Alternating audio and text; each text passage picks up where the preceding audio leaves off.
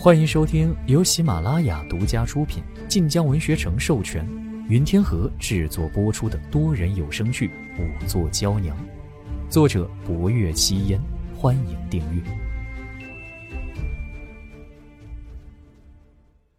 第二十二集。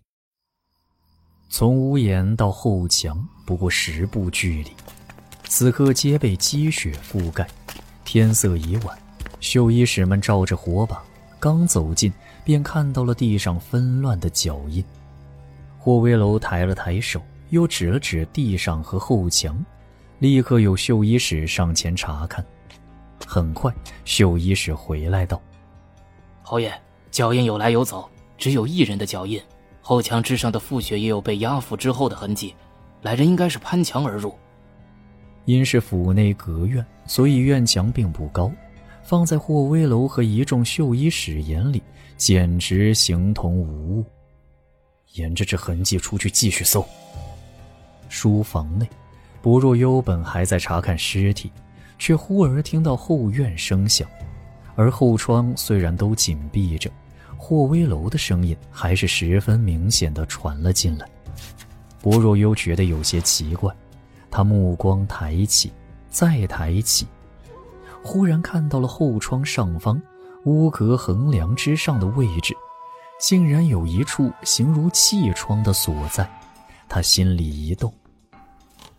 等霍威楼再进来时，便看到薄若幽站在椅子上。此刻绣衣使和衙差都被派了出去，贺成在外查问刚赶来的五夫人和二夫人，福公公在逗郑潇说话。屋内只薄若幽一人。薄若幽身量不算矮，可就算站在椅子上，也无论如何够不到横梁。于是他只能高高扬着脖子，使劲往那气窗处看。可即便如此，仍是看不到那气窗是开着还是关着。于是薄若幽一手扶着墙，身子后仰，再后仰，眼看着就要看到了。可就在这时，脚下椅子一动，刹那间，薄若幽便稳不住身形，眼看着就要从椅子上跌下。忽而，一只手扶在了他腰上。此番危险和上次救命不同，霍威楼也不过是在他后腰处一托，他大掌硬如铁石，食指更是修长有力。此刻他这般一拖，竟发觉不若幽之腰身竟可为他一掌所缚。他指尖微收，甚至还像能握住其腰身似的。霍威楼第一次知道，女子的腰身竟能细弱至此，腰若流丸，盈似五谷。霍威楼臂弯一麻，骤然回想起这纤腰被他臂弯揽住时的触觉来。早间家人在怀时为心猿意马，反倒是此刻他后知后觉的有些神思难定。就在这时，他听到薄若幽轻呼了一声：“ 气窗是开着的。”他说完此言，霍威楼掌中一轻，是薄若幽抓着椅背站直了身子，又转身轻盈的跳下椅子。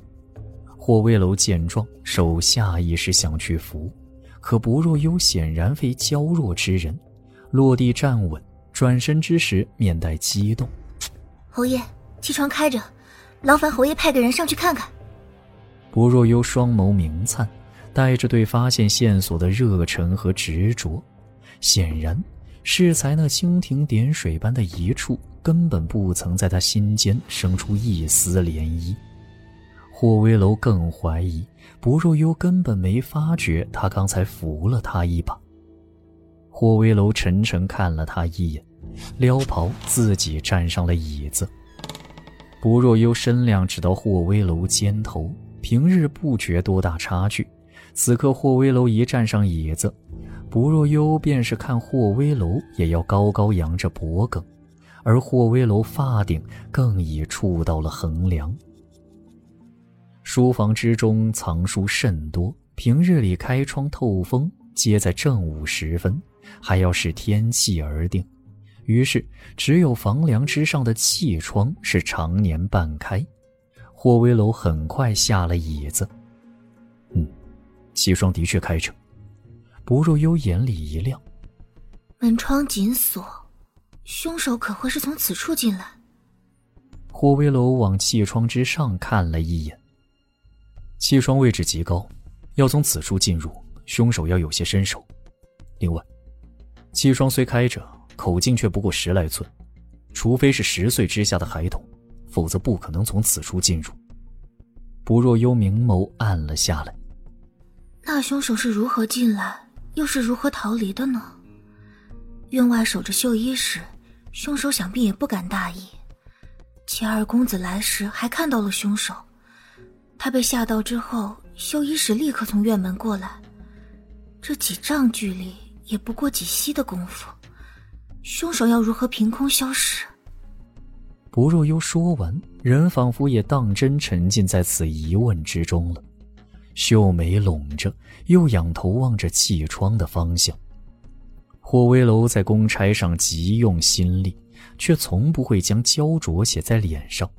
任何事在他身上皆是举重若轻，可不若幽却不同，他尚不会掩藏情绪。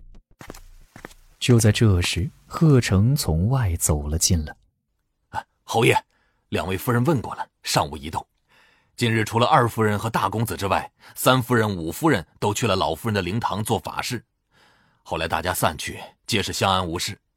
二夫人的身体不适，再加上带着二爷的笑，便未去。期间一直在院内，人证颇多。说至此，贺成面色微沉。另外，适才前院来报，说是已经查问了所有府内的下人，整个侯府除了玉嬷嬷之外。没有一个人是在侯府做工超过了十五年的。霍威楼的眉头皱了起来，几个管家也不超过十五年。侯门世家奴仆之中，家生子是极多的，许多人别说十五年，可能好几代人都在同一侯府做仆从。可贺成道，没有，几个管家中最老的也是十三年前来的。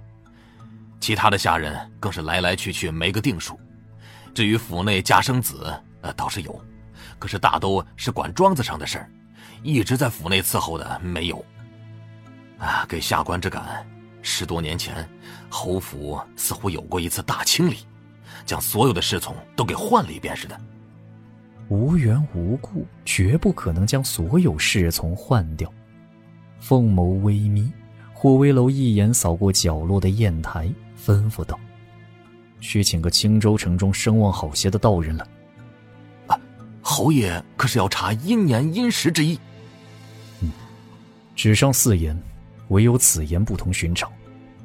至于长命之说，明白了阴年阴时之意，只怕离真相便不远了。